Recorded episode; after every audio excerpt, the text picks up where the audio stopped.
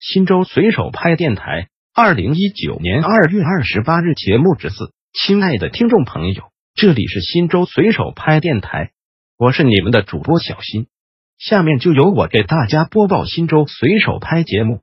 您也可以关注新州随手拍微信公众号 pp 零三四零零零，或者进入新州随手拍官网 www 点零三四零零零点 gov 点 cn 反映问题，互动交流。拍拍重磅，新州有哪些民间艺人呢？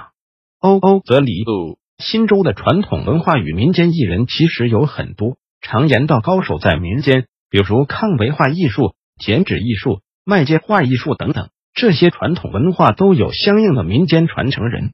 小编今天就给大家来介绍一下咱们新州的面塑艺人。花馍面塑是新州地区百姓家家户户过年必备的特色食品。同时，也是娶亲婚嫁、老人过寿、小孩满月等欢庆时节也需要用到的工艺品。如今，新州面塑已经成为当地传统文化的一张名片。面塑一人一团面能做什么？在普通人手里，它可以用来做出各种面食；但是在民间艺人手中，可以变为栩栩如生的艺术品。